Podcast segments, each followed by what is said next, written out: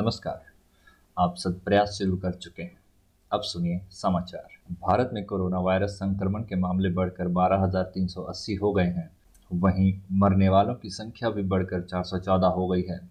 स्वास्थ्य मंत्रालय द्वारा जारी आंकड़ों के मुताबिक देश में संक्रमण के मामले जहाँ 12,000 के पार पहुँच गए हैं वहीं ठीक होने वालों की संख्या 1,490 है।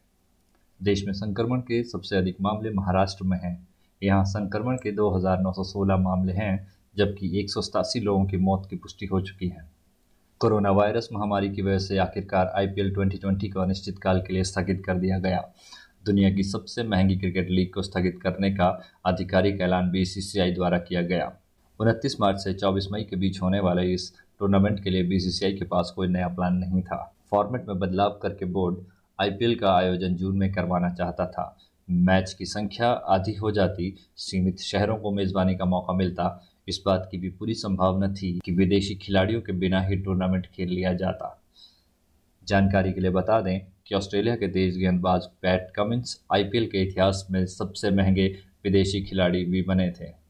के ने उन्हें पंद्रह दशमलव पाँच करोड़ रुपए में खरीदा था। बीसीसीआई के सूत्रों के मुताबिक आईपीएल को रद्द करने पर तीन हज़ार करोड़ रुपए का नुकसान होगा। इससे पहले भारतीय क्रिकेट कंट्रोल बोर्ड के अध्यक्ष सौरभ गांगुली ने आईपीएल को लेकर बड़ा बयान दिया था। सौरभ गांगुली ने कहा था कि मौजूदा हालात में इस पर सोचा भी नहीं जा सकता है। कांग्रेस नेता राहुल गांधी ने वीडियो कॉन्फ्रेंसिंग के माध्यम से एक प्रेस कॉन्फ्रेंस को संबोधित किया। इस प्रेस कॉन्फ्रेंस में उन्होंने कोविड 19 संकट और संबंधित मुद्दों पर बातचीत की। राहुल गांधी ने अधिक से अधिक टेस्ट कराने की मांग करते हुए कहा कि अभी भारत में हर 10 लाख आदमी पर केवल एक सौ निन्यानवे व्यक्तियों के टेस्ट किए जा रहे हैं, जिसे बढ़ाने की ज़रूरत है। राहुल ने कहा कि केंद्र सरकार को राज्य सरकारों की मदद करनी चाहिए।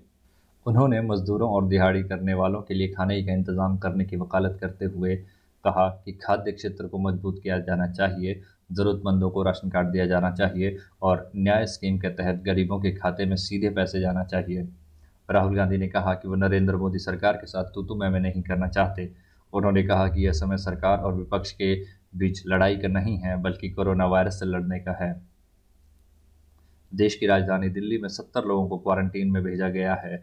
पिज़्ज़ा डिलीवरी करने आए डिलीवरी बॉय का कोरोना टेस्ट पॉजिटिव आने के बाद इन सत्तर लोगों को क्वारंटीन में भेजा गया है। अधिकारियों के मुताबिक इन सभी लोगों को होम क्वारंटीन किया गया है और अगर इन लोगों में से किसी भी शख्स में कोरोना वायरस के लक्षण आते हैं तो उनका टेस्ट किया जाएगा।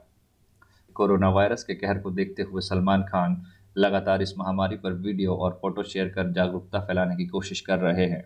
हाल ही में सलमान खान का एक वीडियो सोशल मीडिया पर वायरल हो रहा, जिसमें वह डॉक्टर्स और पुलिस पर पत्थर बरसाने वालों को फटकार लगाते नज़र आ रहे हैं। अपने वीडियो में सलमान खान ने लोगों को घर में ही रहकर प्रार्थना करने की भी सलाह दी है। एक्टर ने कहा कि बचपन में यही पढ़ा था भगवान हम सब के अंदर है। कोरोना वायरस की वजह से कई देशों की अर्थव्यवस्था पर गहरा असर पड़ा है। भारत भी इससे अछूता नहीं है। केंद्र सरकार द्वारा जनता को राहत देने के लिए हर संभव प्रयास किया जा रहा है। अब वित्त मंत्रालय ने सभी पॉलिसी धारकों को राहत देते हुए, अब वित्त मंत्रालय ने सभी पॉलिसी धारकों को बीमा का प्रीमियम भरने अथवा पॉलिसी रिन्यू कराने को लेकर राहत दी है। वित्त मंत्रालय के ऑफिशियल ट्विटर हैंडल से ट्वीट किया गया। कोरोना वायरस लॉकडाउन की वजह से जिन पॉलिसी धारकों की स्वास्थ्य और मोटर बीमा पॉलिसी रिन्यू नहीं हो पाई है, उनकी मुश्किलों को कम करते हुए सरकार ने एक नोटिफिकेशन जारी किया है। इसके अनुसार, सभी पॉलिसी धारक 15 मई या इससे पहले भुगतान करके अपनी पॉलिसी रिन्यू कर सकते हैं। हम बता दें कि उद्योग जगत ने 20 अप्रैल से उद्योग को चुने हुए कोरोना फ्री इलाकों में सीमित राहत का स्वागत किया है। लेकिन एसोचैन ने कहा कि लॉकडाउन की वजह से अर्थव्यवस्था को प्रतिदिन छब्बीस करोड़ रुपए का नुकसान होने का अंदेशा है। अब उद्योग जगत की मांग है। सरकार बिज़नेस को हुए लाखों करोड़ रुपए के नुकसान के लिए एक रिलीफ और इकोनॉमिक स्टिमुलस पैकेज लेकर आए। अंतर्राष्ट्रीय मुद्रा कोष ने कहा कि 60 सालों में पहली बार इस साल एशियाई देशों का विकास रुक जाएगा। आईएमएफ के अनुसार एशियाई देशों के विकास में कमी, पूरे वैश्विक वित्तीय संकट के सालाना औसत विकास दर चार दशमलव सात फ़ीसदी या एशियाई वित्तीय संकट एक दशमलव तीन फ़ीसदी से भी ज़्यादा खराब होगा।